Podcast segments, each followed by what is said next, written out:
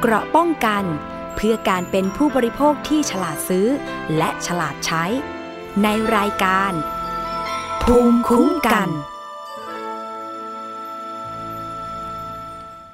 สวัสดีค่ะ คุณผู้ฟังคะขอต้อนรับคุณผู้ฟังทุกท่านค่ะ เข้าสู่รายการภูมิคุ้มกันรายการดีๆ เพื่อผู้บริโภคนะคะ วันนี้อยู่กับน้องอ้อมอุสาเอี่ยมสุวรรณค่ะ สวัสดีคุณผู้ฟังนะคะที่ฟังอยู่ที่ไทย PBS podcast com และที่แอปพลิเคชันไทย PBS podcast นะคะ รวมทั้งที่ฟังอยู่ที่สถานีวิทยุชุมชนที่เชื่อมโยงสัญญาณทั่วประเทศเลยค่ะ วันนี้รายการภูมิคุ้มกันของเราค่ะ คุณผู้ฟังก็ยังมีข่าวสารสาระดีๆ มาฝากคุณผู้ฟังอีกเช่นเคยนะคะ ใครที่เป็นผู้สูงอายุนะคะ ต้องเริ่มใส่ฟันปลอมแล้ว เรามีการเตือนภัยค่ะ เพราะว่าตอนนี้เนี่ยมีผู้บริโภคคนหนึ่งที่สั่งซื้อฟันปลอมมาแล้ว แต่ว่าได้ฟันปลอมที่ไม่ตรงปกค่ะ จะเป็นอย่างไรต้องติดตามกันด้วย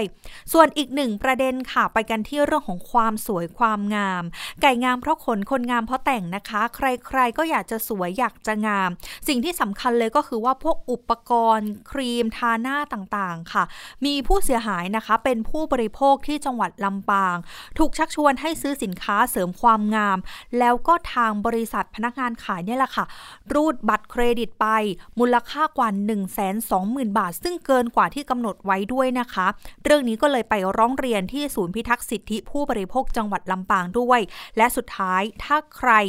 ชอบที่ไปดูคอนเสิร์ตไม่ว่าจะเป็นศิลปินเกาหลีนะคะ หรือว่าศิลปินต่างประเทศที่ชื่นชอบ หรือว่าศิลปินในประเทศไทย ต้องมาฟังค่ะ เพราะว่าเรามีวิธีการรับมือหากถูกโกงบัตรคอนเสิร์ตทั้งหมดนี้รายรายการภูมิคุ้มกันค่ะ เอาล่ะคุณผู้ฟังครับ เรื่องแรกในวันนี้จะพาคุณผู้ฟังโดยเฉพาะผู้สูงอายุ มาสร้างภูมิคุ้มกันกันหน่อยค่ะ เรื่องของการสั่งซื้อสินค้าผ่านทางออนไลน์ ตอนนี้เชื่อว่าผู้บริโภคหลายคนที่เป็นผู้สูงอายุก็เข้าถึงนะคะเทคโนโลยีไม่ว่าจะเป็นทางไลน์แอปพลิเคชันสั่งซื้อสินค้าต่างๆ ก็สามารถที่จะกดแล้วก็สั่งซื้อเป็นแล้วถูกต้องไหมคะ แต่ว่าทีนี้ดันมีผู้เสียหายเป็นบุคคลบุคคลหนึ่งนะคะ อยู่ที่จังหวัดนนทบุรี เธอสั่งซื้อฟัฟันปลอมค่ะผ่านทางไลน์ด้วยโปรโมชั่นซื้อ 1 แถม 1 ในราคา 650 บาท ก็มีการโฆษณานะคะว่าฟันปลอมเนี่ยนะทำจากซิลิโคน วัสดุอ่อนนุ่มเลย เหมาะกับผู้สูงอายุนะคะ แต่ อคุณผู้ฟังคะเปิดสินค้าออกมา กลับได้ของที่ไม่ตรงปกค่ะ เป็นฟันปลอมที่ทำจากพลาสติก ซึ่งเรื่องนี้ยังมีผู้เสียหายคนอื่น ๆ ที่เจอเหตุการณ์แบบนี้ด้วยนะคะ วันนี้เดี๋ยวหนึ่งในผู้เสียหายจะมาบอกเล่า เรื่องราวให้กับเราได้รับฟังกัน ขอขานชื่อว่าคุณเอค่ะ เป็นผู้เสียหายที่สั่งซื้อฟันปลอมนะคะ ตอนนี้คุณเออยู่ในสายกับเราเรียบร้อยแล้ว สวัสดีค่ะ คุณเอคะ ค่ะ สวัสดีค่ะ ค่ะ คุณเอคะสั่งซื้อฟันปลอมสินค้าตรงนี้ผ่านช่องทางไหนยังไงบ้างคะ ทางเอ่อ YouTube ค่ะ ดูโฆษณาจาก YouTube เหรอคะ แล้วมีการสั่งผ่านช่องทางไหนคะใช่ค่ะ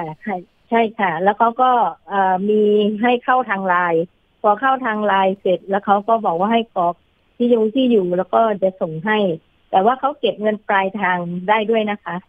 ค่ะ เห็นบอกว่ามีโปรโมชั่นด้วย เราเคยเห็นร้านค้านี่มาก่อนไหมคะ ไม่เคยเห็นค่ะ แล้วโปรโมชั่นที่เขาบอกว่าซื้อหนึ่งแถมหนึ่งตรงนี้ได้ของมาจริงๆไหมคะ ค่ะ ได้ของมาจริงค่ะ แต่ว่าไม่ได้เป็นอย่างที่โฆษณาที่เป็นเอ่อเหมือนซิลิคูนนะคะ ที่เป็นแบบนิ่มๆแล้วใส่ได้ ยิ้มแล้วเห็นฟันสวยเลยอะค่ะ แต่ว่าพอได้มาเนี่ย มันเป็นพลาสติกแข็งๆนะคะอย่างที่ส่งให้ดูอะค่ะ ค่ะ แล้วก่อนที่จะซื้อเนี่ยทางร้านได้มีการสร้างความมั่นใจไหมคะ ส่งภาพมาให้ดูเลยตัวอย่างผู้รีวิวคนใช้จริงมีการส่งมาให้ไหมคะส่งมาแต่เป็นสินค้าที่เป็นเป็นเป็นซิลิโคนค่ะ แต่ว่าไม่ได้เห็นคนใส่อะไรอย่างเงี้ยค่ะ ค่ะ ทางร้านน่าเชื่อถือไหมคะ เช่น มีชื่อหน้าร้านมีเบอร์โทรศัพท์ให้เราติดต่อกลับอะค่ะ ไม่มีค่ะ ไม่ไม่มีชื่อร้านไม่มีอะไรมีแต่ว่าเห็นแล้วก็แบบว่า คือที่เขาไลฟ์มาน่ะนะคะ ว่าเป็นแบบนี้แบบนี้โทษทีนะตอนนั้นน่ะเห็นเป็นมีคนใส่ แต่ว่าไม่เห็นหน้านะคะเหมือนคนใส่แล้วก็แบบใส่แล้วฟันสวยอะค่ะอ่านั่นแหละตรงนี้ก็เลยเป็นจุดที่ทำให้เราตัดสินใจสั่งซื้อสินค้าไป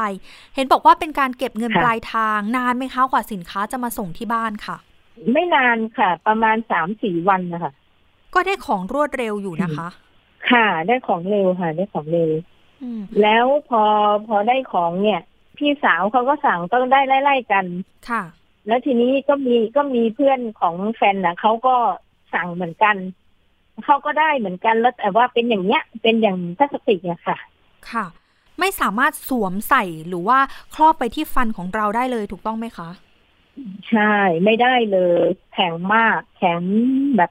เป็นพลาสติกดีๆนี่แหละ แต่แบบสีขาวจั๊วเลยนะไม่สีไม่สีไม่เหมือนกับสีแบบที่เป็นฟันเรียกว่าเป็นซิลิคูนนิ่มๆอะไรอย่างนี้เลยค่ะ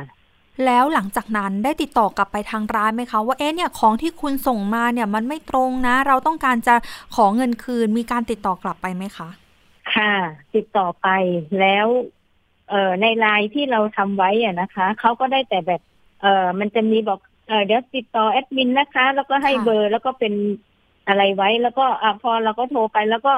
ส่งมาอีกว่าเดี๋ยวติดต่ออย่างนี้นะคะ อะไรอยู่อย่างเนี้ยค่ะ คือไม่มีคนรับค่ะ ไม่มีคนติดต่อกลับเลย จนทุกวันนี้ก็ไม่ได้มีคนหรือว่ามีแอดมินหรือว่าเป็นตัวแทนของบริษัทติดต่อกลับมาเลยถูกต้องไหมคะค่ะ ไม่มีค่ะไม่มีแล้วเมื่อเร็วๆเนี้ยคือมันนึกได้อีกอะ่ะเมื่อเร็วๆเพราะว่าตอนนั้นรู้สึกจะเป็นต้นต้นปีเนาะค่ะเอก็เปิด youtube มันก็มีขึ้นอีกนะคะ มีแบบโฆษณาอีก แต่ว่าเราก็ไม่กล้าเข้าไปละเออเหมือนกับขึ้นที่ตรงที่เวลาเราเปิด youtube เราก็จะขึ้นก่อนแล้วเราก็จะเลือกว่าเราจะดูอะไรอะไรใช่ไหมคะค่ะ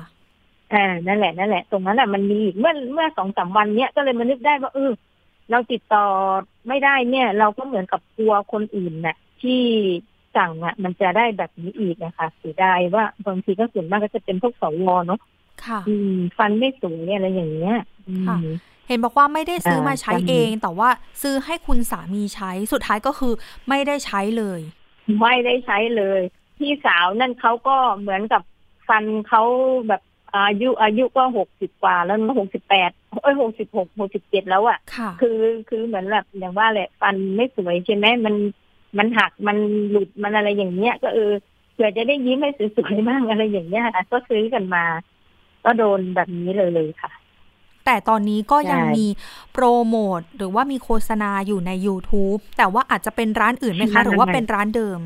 ไม่ไม่กล้าเข้าไปดูเลยค่ะ แต่แต่แต่ดูแต่ดูก่อนที่จะเข้ามาดูวันสองวันเนี่ยคือวันเมื่อวันนู้นที่แจ้งใช่ไหมฮะแล้วก็พอพอเปิดเข้าไปดูอีก เหมือนกับว่าพอเราเปิด youtube แล้วมันก็จะขึ้นมาโฆษณาอย่างเงี้ยแต่แต่ตอนเนี่ยไม่มี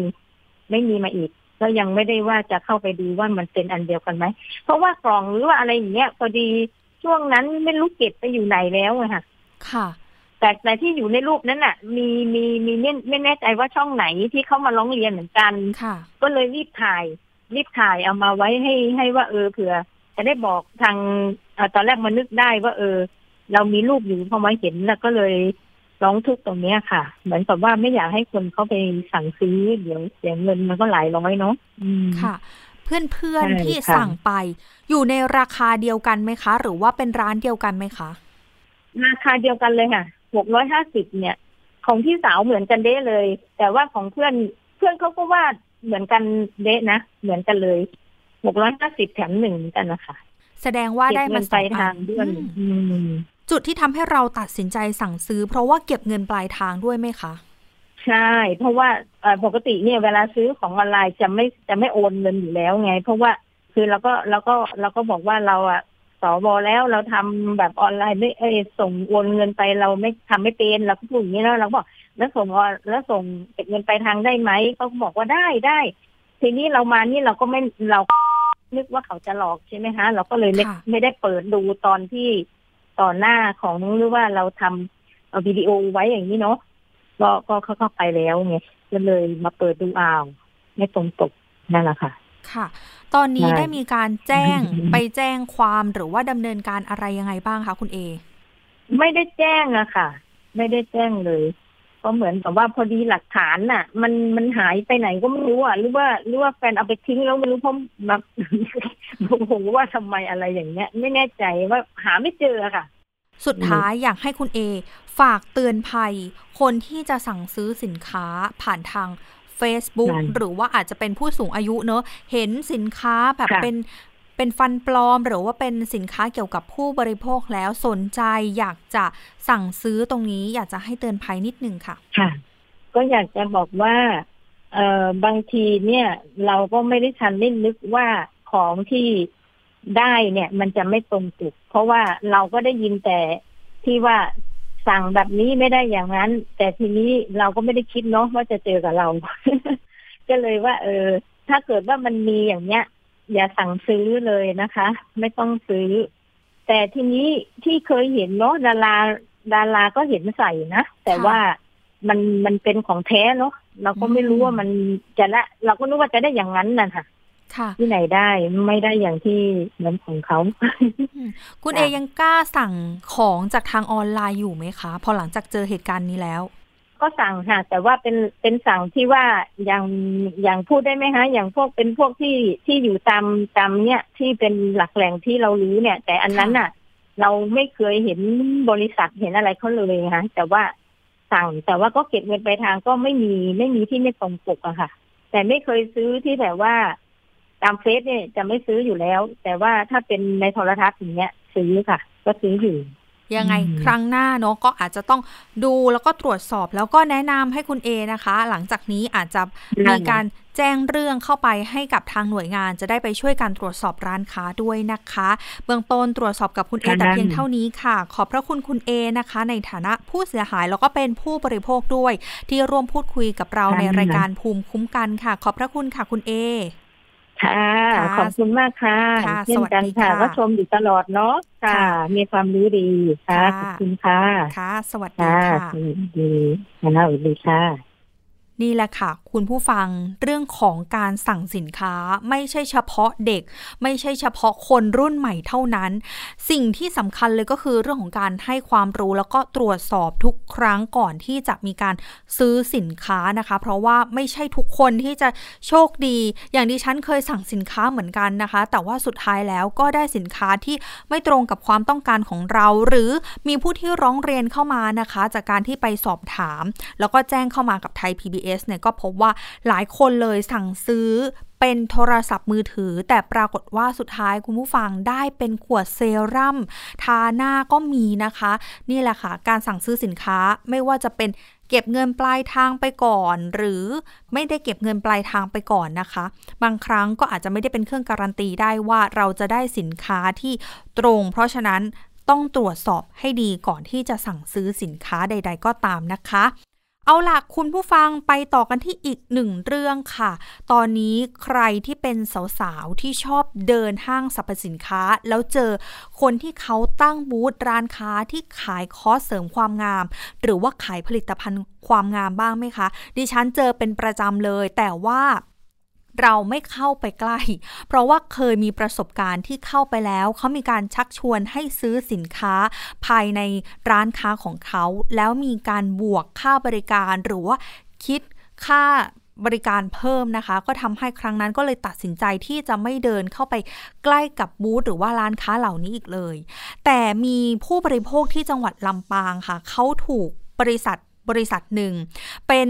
เขาเรียกว่าเป็นร้านค้าที่ขายสินค้าเสริมความงามนะคะ เดินในห้างสรรพสินค้าเนี่ยแหละ แล้วปรากฏว่าพนักงานขายก็ดึงตัวผู้บริโภคมาบอกว่า คุณพี่คะทดลองสินค้าไหม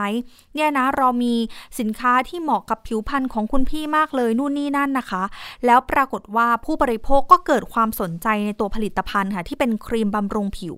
ก็เลยตกลงในการจ่ายเงินค่ะ ซื้อคอร์สเสริมความงามตามที่โฆษณาไว้แล้วมีการชำระผ่านบัตรเครดิตคุณผู้ฟัง แต่เขามีการรูดบัตรนะคะ ประมาณหลายครั้งอยู่ประมาณสัก 3 ครั้ง รวมกันนะคะเป็นเงิน 1 2 0 0 0 0 บาท ซึ่งสูงนะคะ ในราคาที่สูงเกินจริงเลยเขาอ้างว่าต่างจากคอร์สเสริมความงามแห่งอื่น ๆ ที่มีการเสนอขายผลิตภัณฑ์มาก่อนหน้านี้ด้วย ซึ่งร้านค้าหรือว่าบูธขายสินค้าเนี่ยนะคะ เขามีพนักงาน 3 คนด้วยกัน วิธีการเขาจะพูดหวานล้อมค่ะ แล้วก็ให้ทดลองสินค้าแล้วก็ซื้อสินค้า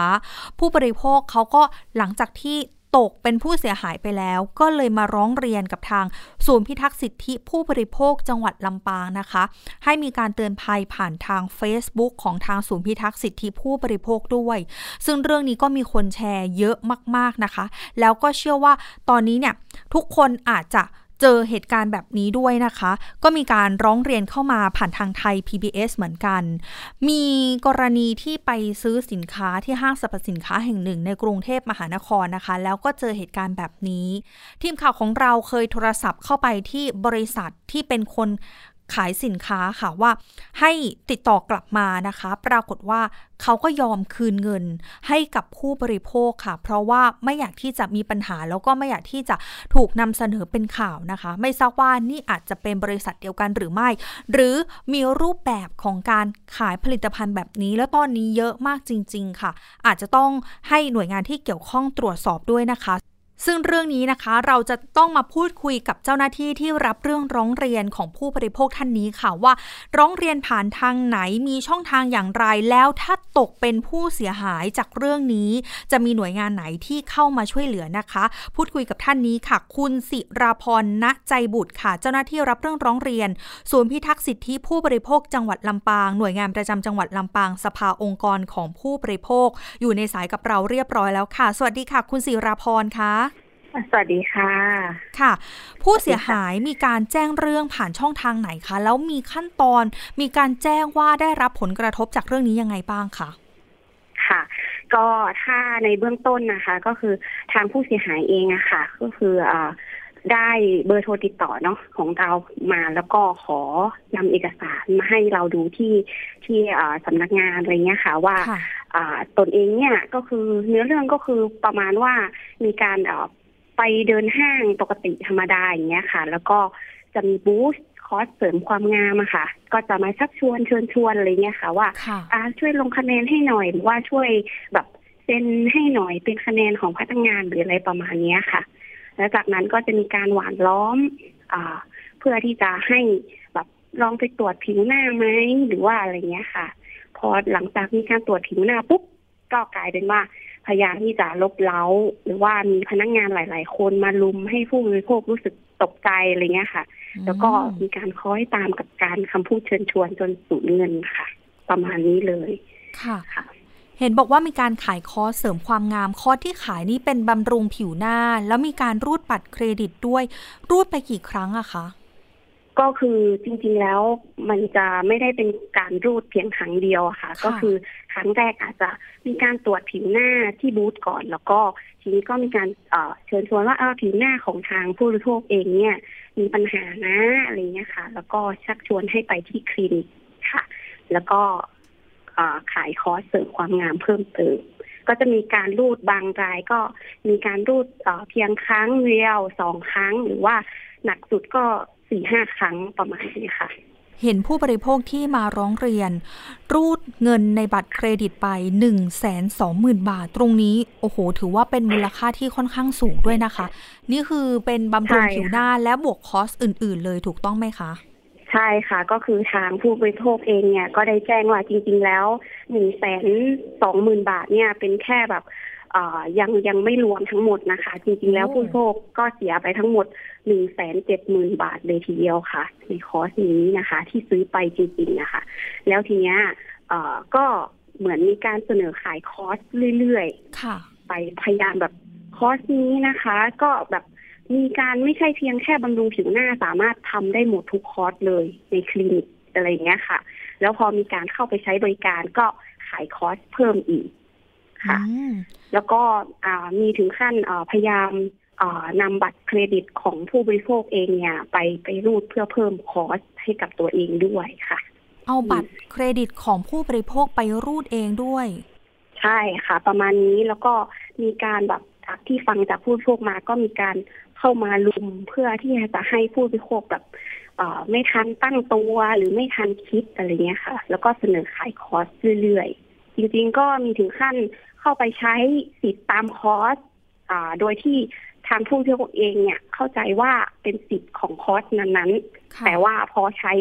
บริการเสร็จปุ๊บก็บอกว่ามันเป็นนอกเหนือจากคอร์สอะไรเงี้ยค่ะอืมก็ให้ซื้อเพิ่มประมาณนี้เลยค่ะ ค่ะ แล้วหลังจากที่รับเรื่องร้องเรียน ทางศูนย์พิทักษ์สิทธิผู้บริโภคจังหวัดลำปางได้มีการตรวจสอบกับทางบริษัทนั้นไหมคะ หรือว่าทางคลินิกเสริมความงามไหมคะ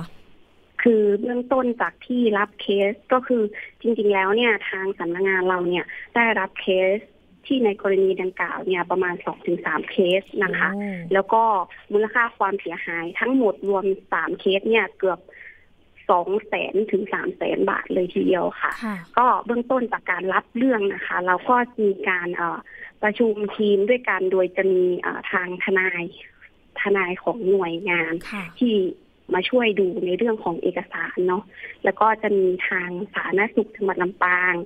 แล้วก็ทางนิติกรก็มาร่วมประชุมด้วยมาตรวจสอบในเรื่องของการขออนุญาต หรือว่าเป็นในเรื่องของข้อกฎหมายที่เกี่ยวข้องอะค่ะ ว่าพฤติกรรมหรือพฤติการเหล่านี้เป็นส่วนที่เอากำลังเอาเปรียบผู้บริโภคอยู่หรือไม่อะไรเงี้ยค่ะ แล้วก็สุดท้ายก็ทางเราก็จบลงที่การลงไปตรวจสอบที่คลินิก พร้อมๆ กับทั้งทางสคบแล้วก็สสจจังหวัดค่ะอืมเยี่ยมเลยค่ะ ทั้งสามเคสเนี่ยมาจากบริษัทเดียวกันเลยไหมคะ กับคลินิกเสริมความงามหรือว่าร้านค้าร้านนี้ค่ะ ใช่ค่ะ เป็นเป็นเป็นคลินิกเดียวกันเลยค่ะ เบื้องต้นลงพื้นที่ไปแล้วบ้างไหมคะ แล้วก็เป็นยังไงบ้างคะคือเบื้องต้นก็อาจจะเป็นในส่วนของทาง สาธารณสุขเองเขาก็จะไปดูในเรื่องการขออนุญาตอะไรเงี้ยค่ะ แล้วก็ในเรื่องของมีแพทย์ประจำไหมหรือว่าในส่วนแบบที่เกี่ยวข้องกับสาธารณสุขอะค่ะ แล้วก็ทางสสคบแล้วก็ทางหน่วยงานเราเองก็จะไปดูในเรื่องของใบเสร็จพวกที่เป็นใบเสร็จรับเงินหรือว่าอะไรที่ที่มันจะผิดหรือว่าได้รับการขออนุญาตต่อหรือไม่เงี้ยค่ะ ความทางสคบเองก็ได้แจ้งเพิ่มเติมอะค่ะ ว่าเออทางส คบก็ได้มีการเรียกไปให้รายงานแล้วว่าอ่าแล้วก็มีการตักเตือนไปแล้วในช่วงหนึ่งนะคะ ความต้องการของผู้บริโภคในกรณีนี้ค่ะ ต้องการที่จะดำเนินคดีกับทางคลินิกไหมหรือว่าอยากให้เราช่วยยังไงบ้างคะคือจริง ๆ แล้วต้องบอกก่อนว่าทางผู้บริโภคเองในฐานะของที่เป็นบุคคลที่เป็นผู้เสียหายนะคะ ก็คือเขาเองก็ต้องการที่จะ ไม่ได้มีการเอาเรื่องหรือว่าในเบื้องต้นที่มาร้องเรียนกับเรานะคะ เขาต้องการที่จะได้รับส่วนที่เขาเสียไปโดยที่ไม่ได้ตั้งใจอะค่ะ เพื่อที่จะเอาเอส่วนนั้นกลับคืนมา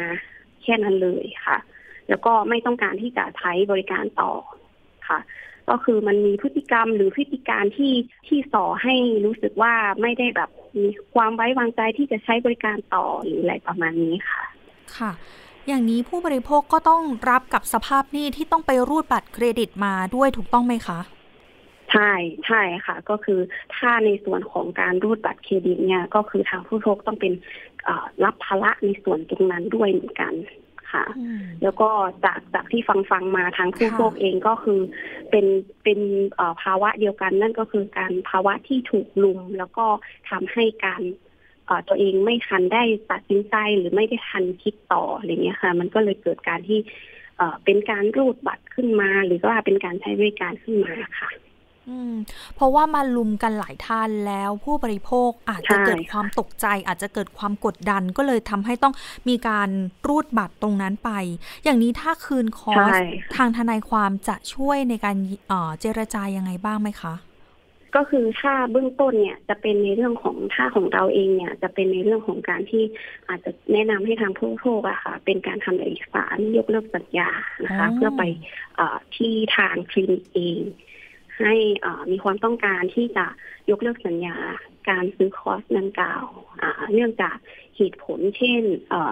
ไม่ไม่มีความพึงพอใจที่จะใช้ต่อแล้ว หรือว่าเจอพฤติกรรมที่ของพนักงานที่ไม่ได้ รับบริการที่เป็นธรรมหรือเป็นในส่วนของอการที่รู้สึกว่าตัวเองเสียเงินเกินเหตุประมาณนี้ค่ะ ก็จะเป็นการทำเอกสารยกเลิกสัญญาไปที่บริษัทก่อน และจากนั้นก็จะมีการเรียกผู้บริโภคก็คือเป็นการตกลงระหว่างผู้บริโภคเองค่ะ กับทางบริษัท ซึ่งก็จะมีการพูดคุย อันนั้นนะคะ ก็จะเป็นส่วนของผู้บริโภคแล้วว่า จะมีการตัดสินใจยังไง ก็คือ คอสที่ใช้บริการไปแล้วกับเงินที่เราเสียไปอะค่ะ ก็จะหักลบกบหนี้แล้วก็ทางบริษัทก็จะมีการคืนเงินให้กับผู้บริโภคในส่วนที่ไม่ใช้บริการค่ะ แสดงว่าสองถึงสามเคสที่เราเจอก็คืออยู่ในพื้นที่จังหวัดลำปาง แล้วก็โทรศัพท์ติดต่อมา คือทั้งสามเคสไม่ได้รู้จักกันมาก่อนใช่ไหมคะ ก็คือแยกกันมาแจ้งถูกต้องไหมคะอ่าไม่ไม่ได้รู้จักกันเป็นการส่วนตัวค่ะ ก็คือแยกกันมาแจ้งแล้วก็มีความทุกข์ใจในเรื่องของ ขของการใช้บริการที่ที่รู้สึกว่าตัวเองไม่ได้รับความเป็นธรรมอะไรเงี้ยค่ะ ก็เลยเดินทางมาหาเราค่ะ อย่างนี้ถ้ามีผู้เสียหายที่เป็นผู้บริโภคตอนแรกเป็นผู้บริโภคก่อน แต่ตอนนี้ตกเป็นผู้เสียหายแล้ว เราจะมีการเตือนภัยยังไงคะเห็นทางศูนย์พิทักษ์สิทธิผู้บริโภคจังหวัดลำปางก็ทำการเตือนภัยผ่านทาง Facebook หลายช่องทางด้วย ผลตอบรับเป็นยังไงบ้างคะ ก็คือเบื้องต้นจากที่ลงเพจไปนะคะ ก็มีเคสที่อาจจะเป็นในเรื่องของการแชร์ที่ออกไปนะคะ แล้วก็มีในเรื่องของการ inbox เข้ามาสอบถามรายละเอียด ว่าควรจะมีการดำเนินการยังไงอย่างเงี้ยค่ะ เป็นการขอคำปรึกษาเบื้องต้นก่อน แต่ว่าถ้าเป็นในส่วนของการที่จะเข้ามาเลยเนี่ยก็ผู้บริโภคเองก็อาจจะมีความกังวลใจหรือลังเลใจในส่วนส่วนนี้เหมือนกันว่ามันจะเป็นผลเสียไหมถ้าสมมติว่าแบบ เป็นเรื่องที่เข้ามาสู่องค์กรเรา หรือว่ามันจะเป็นแบบรายละเอียดข้อมูลส่วนบุคคลที่มันจะหลุดไปไหมทางคลินิกเขาจะรู้ไหมอะไรเงี้ยค่ะ ก็มีความกังวลแต่ว่าเราก็ให้ให้ความสบายใจกับผู้บริโภคทุกท่านว่า ถ้ามาที่สำนักงงานเราทุกอย่างก็จะถูกเก็บเป็นความลับทั้งหมดค่ะ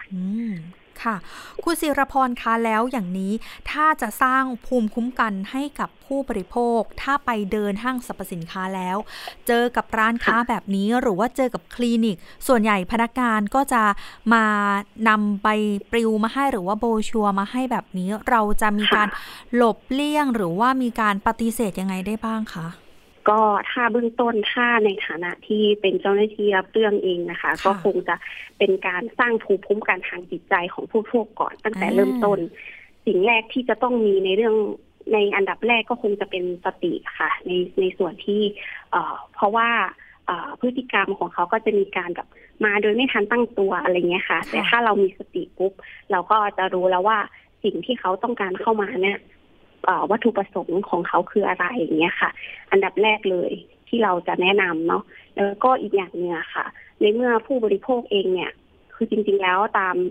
พรบคุ้มครองผู้บริโภคอะค่ะปีสองห้าสองสองเนาะเขาก็บอกว่าผู้บริโภคเองเนี่ยมีสิทธิ์ที่ที่จะมีอิสระในการเลือกหาสินค้าหรือบริการต่างๆ โดยที่ไม่ต้องมาถูกลุมหรือว่าถูกบังคับใช้ ถูกบังคับให้ต้องทำหรือว่าบังคับต้องซื้ออะไรเงี้ยค่ะ ซึ่งตรงนี้มันเป็นในส่วนของความคุ้มครองด้านกฎหมายอยู่ เพราะฉะนั้นเนี่ย การที่สติเนี่ย ถ้าเรามีสติในในการที่จะควบคุมตัวเองได้เนี่ย อันนี้ก็จะเป็นอันดับแรกที่เราจะรอดและอีกอย่างหนึ่งก็คือถ้าในส่วนของการที่ถูกลุมเยอะๆค่ะ อันนี้ต้องยอมรับว่าบางบางคนก็ไม่สามารถที่จะบังคับจิตใจให้อยู่ในในในส่วนของที่มัน จะเป็นได้อย่างเงี้ยค่ะ มันก็จะเกิดความเสียหายตามมาเนาะเบื้องต้นอาจจะต้องพยายามหลีกเลี่ยงดีกว่าค่ะ หลีกเลี่ยงที่จะเดินหรือว่าหลีกเลี่ยงที่จะเข้าไปบริเวณที่ที่รู้สึกว่าอาจจะทำให้เราเลือกตัดสินใจที่ที่ที่ไม่ถูกต้องไปอย่างเงี้ยค่ะ แล้วตรงนี้ทางทนายความเขาจะมีการสมมุตินะคะว่า ไปถึงขั้นตอนของการฟ้องร้องกับทาง บริษัทกับทางคลินิกแล้ว ทางทนายความจะต้องไป เขาเรียกว่าดำเนินคดีกับทางพนักงานที่มารุมด้วยไหมคะค่ะ อันนี้ก็อาจจะเป็นในส่วนของข้อกฎหมายเนาะเบื้องต้น แต่ว่าขั้นต้นเนี่ย ถ้าสมมุติว่าจะถึง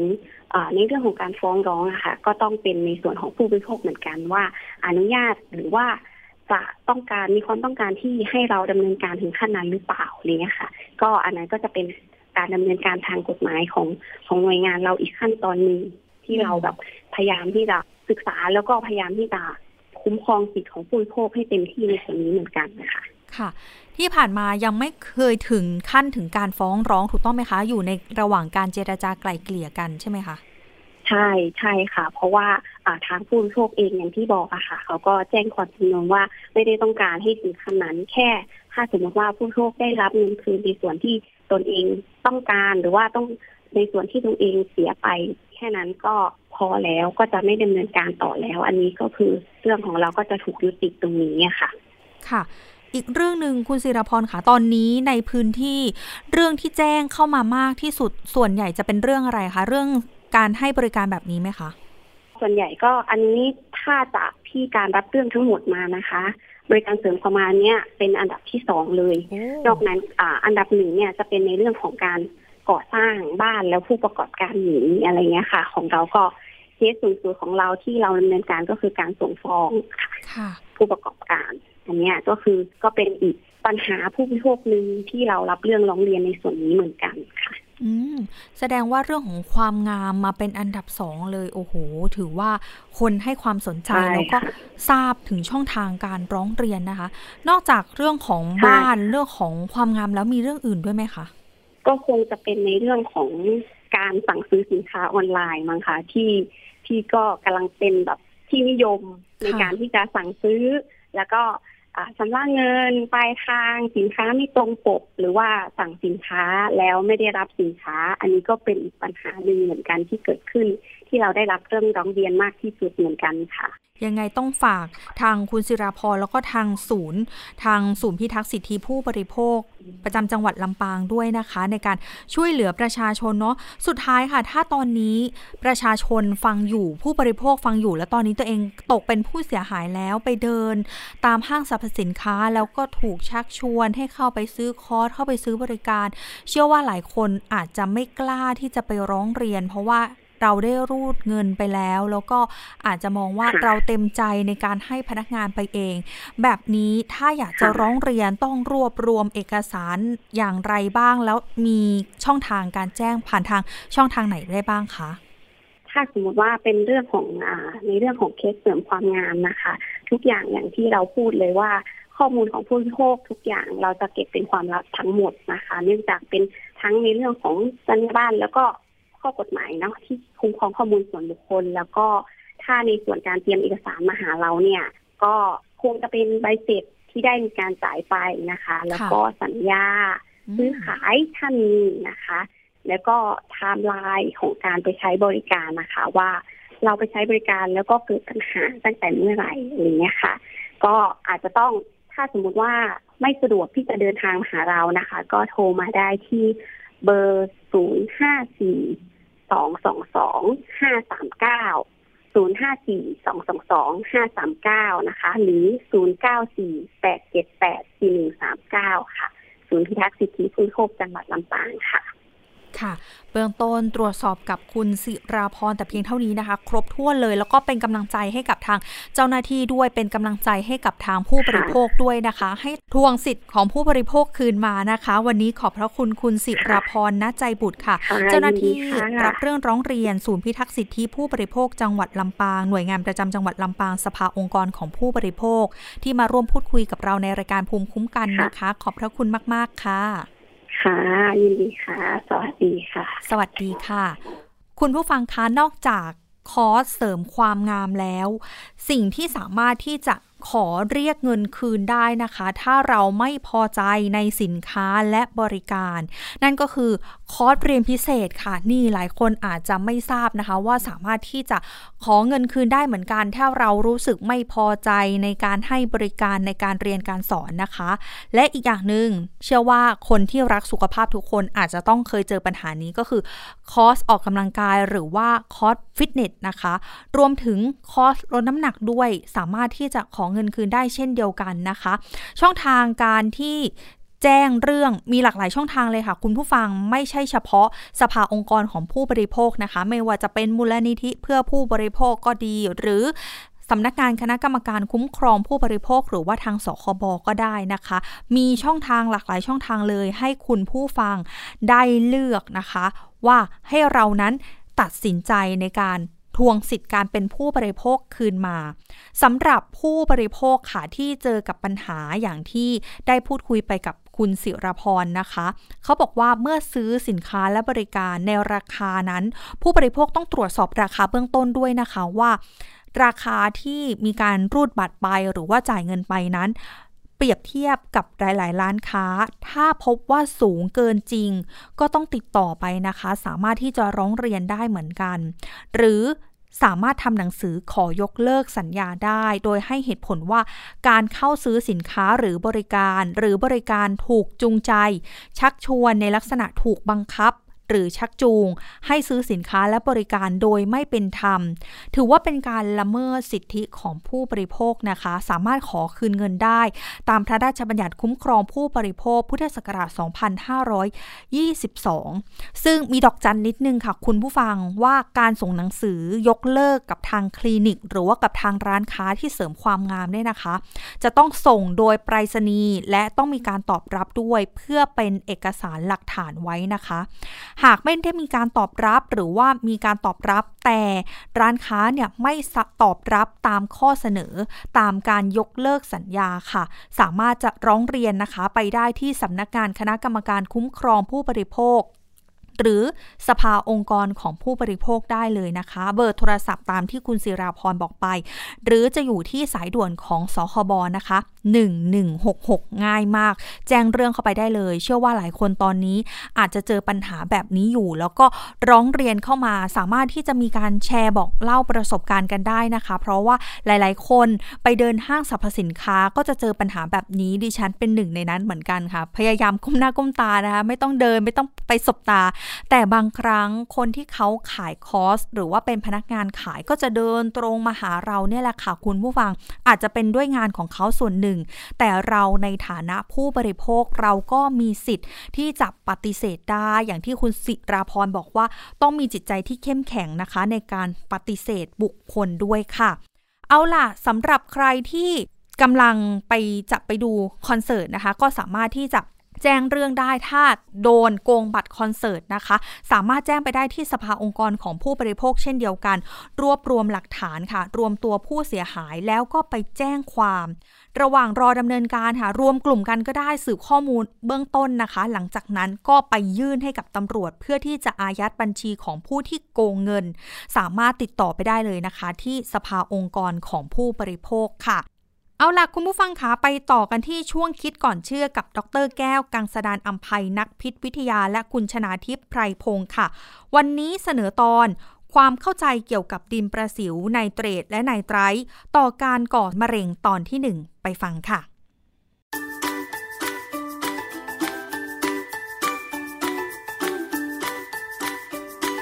ช่วงคิดก่อนเชื่อ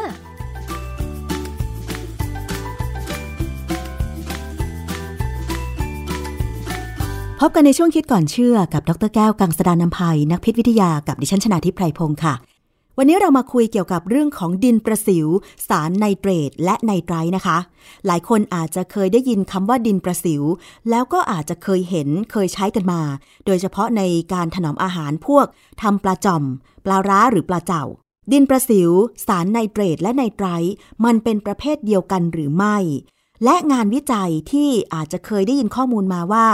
สารเหล่านี้เนี่ยมันมีส่วนทำให้เกิดความเสี่ยงป่วยเป็นมะเร็งจริงหรือไม่มาฟังจากอาจารย์แก้วค่ะ ไนเตรตไนไตรต์เนี่ยเป็นเกลือที่เป็นพี่น้องกัน มีสูตรโมเลกุลคล้ายกัน แล้วก็เป็นทั้งโซเดียมก็ได้ เป็นเกลือโซเดียมก็ได้ หรือเป็นเกลือโพแทสเซียมก็ได้นะฮะคือเราจะเคยได้ยินว่าโพแทสเซียมไนเตรตโซเดียมไนเตรตโพแทสเซียมไนไตรต์โซเดียมไนไตรต์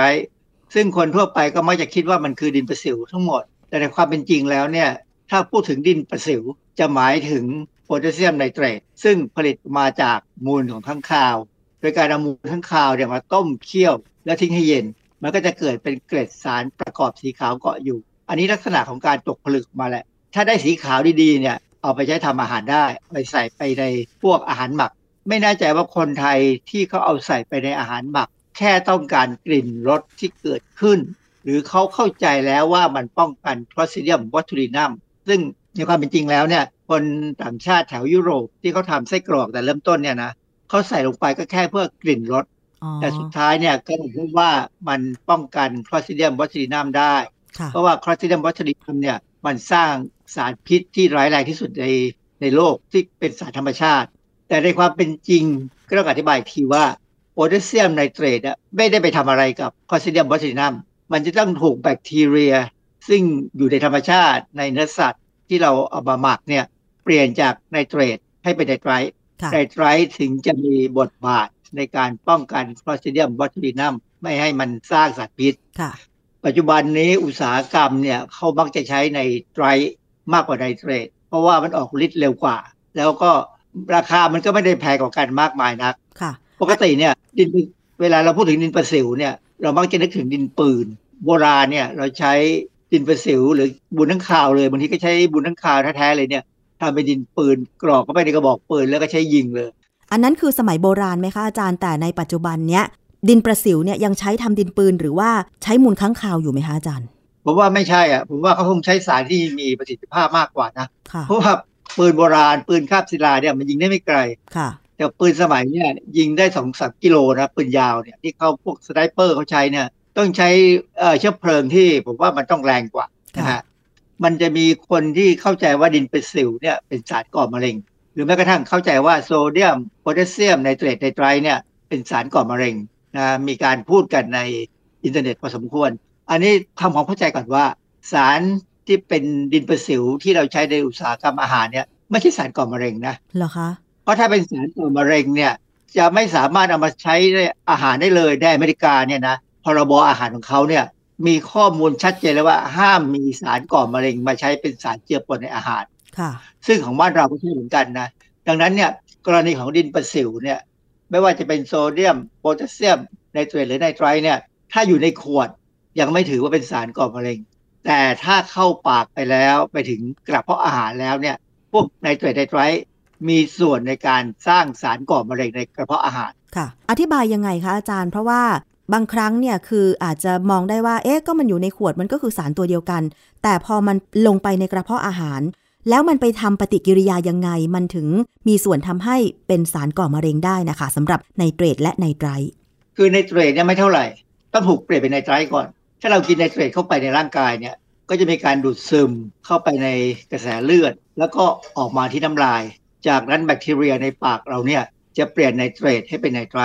เมื่อลงไปในกระเพาะอาหารแล้วเนี่ยไนไตรท์เนี่ยสามารถทำปฏิกิริยากับสารอินทรีย์ได้มากมายหลายชนิดนะในสภาวะที่เป็นกรด เวลากระเพาะอาหารเราเนี่ยย่อยอาหารเนี่ยจะมีความเป็นกรดประมาณ 1 2 ซึ่งอันเนี้ยเหมาะกับการเกิดสารก่อมะเร็ง เรามักจะได้ยินนะคำว่า nitrosamine หรือ nitroso compound การเกิดสารพวกเนี้ยมันมีสารยับยั้งได้ คือถ้าเรากินอาหาร แล้วมีสารต้านอนุมูลอิสระ สารต้านออกซิเดชัน ยกตัวอย่างง่ายๆเลยวิตามินซีเบต้าแคโรทีนวิตามินเอวิตามินอีอะไรพวกเนี้ยนะเรากินเข้าไปพร้อมกับดินประสิวเนี่ยปฏิกิริยาที่จะเป็นสารก่อมะเร็งเนี่ยจะลดลงหรือไม่เกิดค่ะ อันนี้มีการศึกษาในหลอดทดลองการศึกษาในสัตว์ทดลองมาแล้ว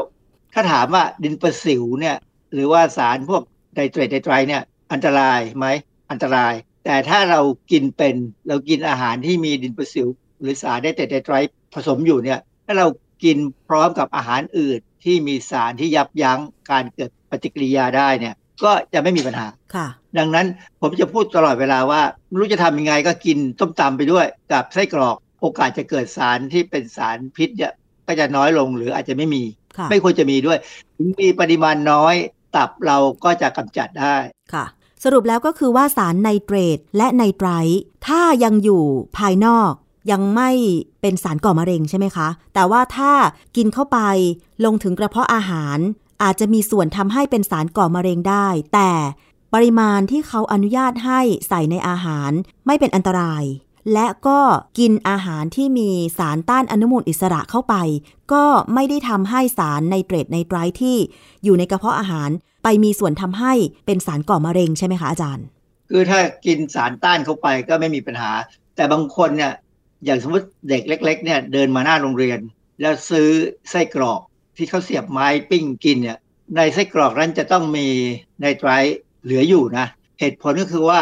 ถ้าไนไตรท์ไม่เหลืออยู่เนี่ยไอ้เจ้าแบคทีเรียที่สร้างสารพิษเนี่ยมันเจริญได้ค่ะดังนั้นเนี่ยไส้กรอกจะต้องมีเขาเรียกว่า residual nitrite หรือส่วนหลงเหลือของไนไตรท์เหลืออยู่บ้าง เพื่อกำจัดหรือป้องกันแบคทีเรียที่เป็นอันตรายค่ะ ที่อาจารย์บอกว่า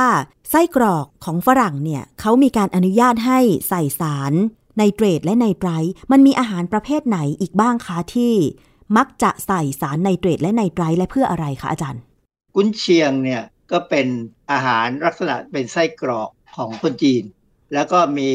วิธีการผลิตเนี่ยคล้ายกันเลยไส้กรอกทั้งหมด ไม่ว่าจะเป็นของอีสานหรือของฝรั่งหรือของจีนเนี่ยจะมีลักษณะของการเอาเนื้อบดมาผสมกับเครื่องปรุง แล้วยัดเข้าไปในไส้ ไม่ว่าจะเป็นไส้หมูจริง หรือเป็นไส้เทียมก็แล้วแต่เนี่ยกระบวนการที่เขายัดเข้าไปเนี่ยทำให้มันมีอากาศน้อยมาก ถ้ามีอากาศน้อยเนี่ยถ้า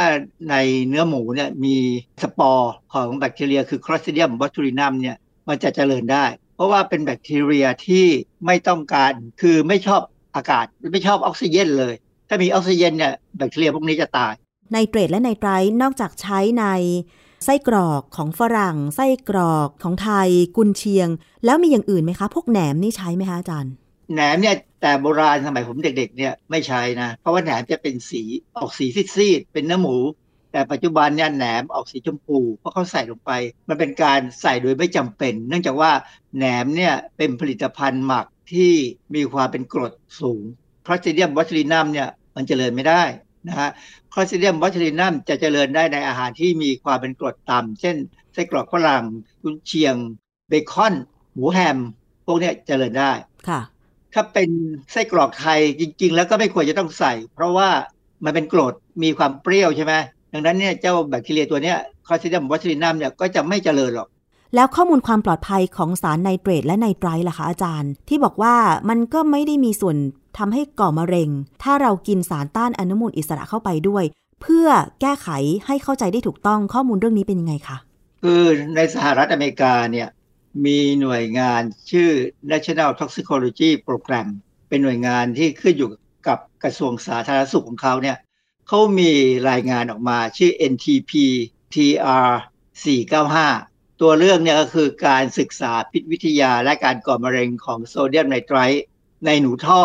F344N และหนูถีบจัด B6C3F1 คือชื่อมันเป็นลักษณะของงานวิจัยแบบระยะยาวเลยที่ว่าเอา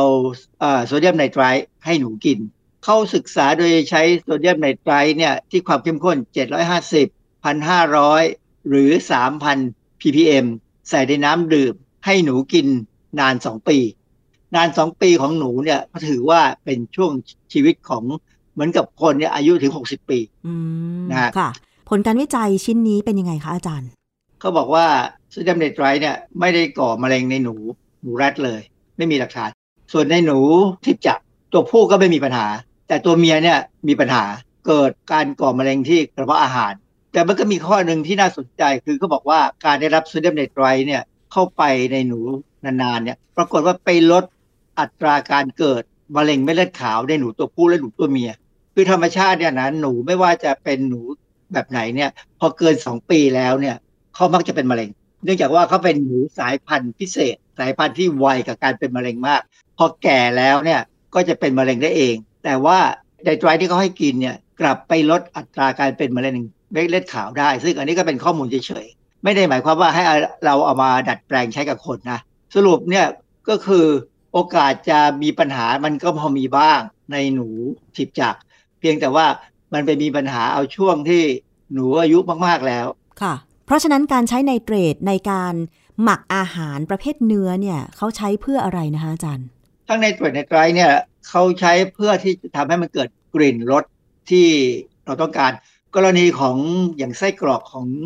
ฝรั่งเนี่ยนะเคยมีงานวิจัยเยอะมากที่พยายามใช้สารตัวอื่น เพื่อที่จะป้องกันคลอสเดียมวัตถุรินัมซึ่งป้องกันได้ แต่ผลิตภัณฑ์ที่ได้ออกมาเนี่ย มันไม่ใช่ไส้กรอก คือกลิ่นรสมันไม่ใช่ ลักษณะเหมือนแต่กลิ่นรสเนี่ยผู้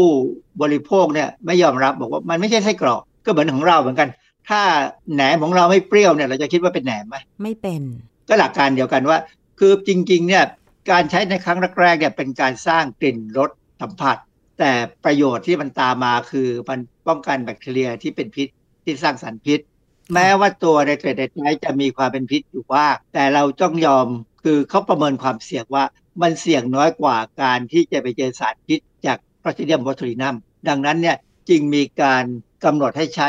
ในปริมาณที่มีการศึกษามาอย่างดีแล้วว่า ไม่ก่ออันตรายมากนัก ที่สำคัญคืองานวิจัยในสัตว์ทดลองเนี่ยเราให้หนูกินทุกวันสองปีเลย แต่มนุษย์เนี่ยฝรั่งกินบ่อย คนไทยนี่เราอาจจะกินไส้กรอกไม่บ่อยนัก ยกเว้นคนที่ติดนิสัยฝรั่งมา แล้วก็มีพฤติกรรมทำงานแบบที่ต้องรีบไปทำงานแต่เช้า ไม่รู้จะกินอะไรก็ต้องกินไส้กรอกเพราะมันง่ายค่ะซึ่งอันเนี้ยอันตราย ดังนั้นเนี่ยคนที่ชอบหรือจำเป็นต้องกินไส้กรอกตอนเช้าเป็นประจำเนี่ยควรจะอย่างน้อยดื่มน้ำส้มสักแก้วหนึ่งก็ยังดี น้ำส้มจริง ๆ นะ ไม่ใช่น้ำส้มใส่สีนะค่ะหรือว่ากินผักผลไม้ให้มากหน่อย อย่างที่เราแนะนำตลอดเวลาว่า ครึ่งจานให้เป็นผักผลไม้ ส่วนอีกครึ่งหนึ่งก็จะเป็นอาหารอะไรก็ตามที่เราต้องการ เช่นพวกโปรตีนหรือคาร์โบไฮเดรตปริมาณที่ทางออยของไทยเอง หรือว่าทางของอเมริกาที่แนะนำว่าควรจะบริโภคสารไนเตรตและไนไตรในปริมาณที่ไม่ก่อให้เกิดอันตรายนี่ต้องเป็นเท่าไหร่นะคะอาจารย์ คือตัวเลขทั่วไปที่ประชาชนยังยังยอมรับกันอยู่นะ คือไนเตรต500 ppm ส่วนไนไตรเนี่ย125 ppm แต่ความจริงแล้วเนี่ยทางโคเด็กทางยุโรปเขาใช้อยู่เนี่ยก็ได้ลดปริมาณลงไปแล้ว อาจจะเป็นประมาณไนไตรเนี่ยประมาณ 80 ppm เท่านั้น บ้านเรายังไม่ได้ใช้ตัวนั้น เนื่องจากว่าเออเรายังกังวลเรื่องความเสี่ยงของคลอสเซียมวัตถุดินัมอยู่ แล้วก็ยังใช้ไนไตร125ไนเตรต500 ppm นะฮะซึ่งตัวเลขพวกนี้จะเป็นตัวเลขที่ยังจะมีเหลือบางส่วนอยู่ในอาหารเพื่อป้องกันแบคทีเรียได้ ดังนั้นเนี่ยถ้าใคร ที่เรียนวิทยาศาสตร์นะเอาไส้กรอกที่ขายอยู่ตามตลาดเนี่ยมาทดสอบดูเนี่ยจะเห็นเลยว่ามีผลการศึกษา เพราะว่ามันออกมาเห็นว่ามีไนไตรอยู่ แต่บางครั้งเนี่ยมีการใส่เกินไส้กรอกเนี่ยถ้าเป็นบริษัทใหญ่ๆเนี่ยเขาทำเนี่ยเขามักจะคุมปริมาณให้ผิดพลาดไม่มากนัก ไม่ผิดกฎหมาย แต่ถ้าเป็นชาวบ้านเนี่ยบางครั้งเนี่ยตาช่างอาจจะไม่ดี หรือบางครั้งเนี่ยไม่ช่างใช้วิธีกากาเอาใช้ช้อนเอาคราวนี้ ไส้กรอกพวกนี้จะดูทำให้เกิดปัญหาได้ค่ะ คือถ้าใส่สารไนเตรตหรือไนไตรท์เกินในอาหารนี่ มันจะเป็นยังไงร่างกายเราจะขับออกหมดไหมฮะอาจารย์ คือถ้าใส่เยอะๆเนี่ย สิ่งที่จะก่อปัญหาคือมันไปทำปฏิกิริยากับเม็ดเลือดแดงทำให้ฮีโมโกลบินเนี่ยกลายเป็น methemoglobin ซึ่งไม่นำออกซิเจนถ้าฮีโมโกลบินหรือเม็ดเลือดแดงเนี่ยไม่นำออกซิเจนเนี่ยเราตายนะตัวเขียวเลยนะเคยมีเหตุการณ์ครั้งหนึ่ง ยี่สิบสามสิบปีมาแล้วล่ะ มีอาจารย์แพทย์คณะหนึ่ง ไปกินอาหารที่พัตคาร แล้วพ่อครัวเนี่ยจะตักน้ำตาลใส่ลงไปในเนื้อที่จะเอามาผัด ปรากฏว่าไปตักเอาโซเดียมไนไตรใส่ลงไปแทนคนว่าอาจารย์หมอก็เลยต้องเข้าห้องฉุกเฉินของโรงพยาบาลที่ตัวเองเป็นอาจารย์อยู่ แต่ไม่ตายนะเขามีวิธีแก้ปัญหาถ้าถ้าทันนะ ถ้าไปได้เร็วเนี่ย แก้ปัญหาได้ค่ะ อาจารย์คะสำหรับงานวิจัยที่อาจารย์ยกตัวอย่างมาเกี่ยวกับสารไนเตรตและไนไตรพอจะสรุปออกมา ให้ข้อมูลกับผู้บริโภคได้ยังไงบ้างว่าต่อไปนี้เอ๊ะ เราจะหลีกเลี่ยง หรือว่าเราจะยังคงกินไส้กรอก กุนเชียงอะไรต่อไปยังไงคะอาจารย์ เนื้อหมักที่มีไนเตรตไนไตรเนี่ยของ IARC ซึ่งสังกัดองค์การอนามัยโลกเนี่ย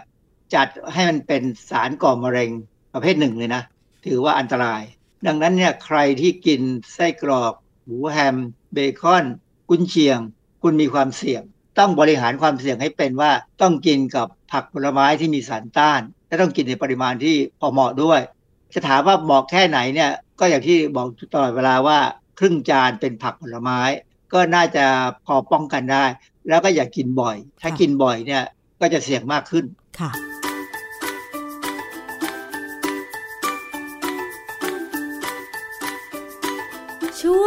คิดก่อนเชื่อ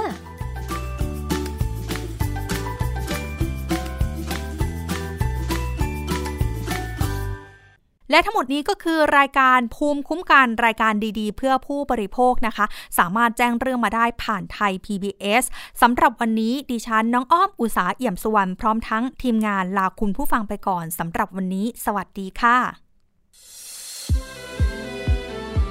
ติดตามฟังรายการได้ที่เว็บไซต์ thaipbspodcast.com และ YouTube Thai PBS Podcast ฟังทางแอปพลิเคชัน Thai PBS Podcast Spotify Google Podcast Podbean SoundCloud และ Apple Podcast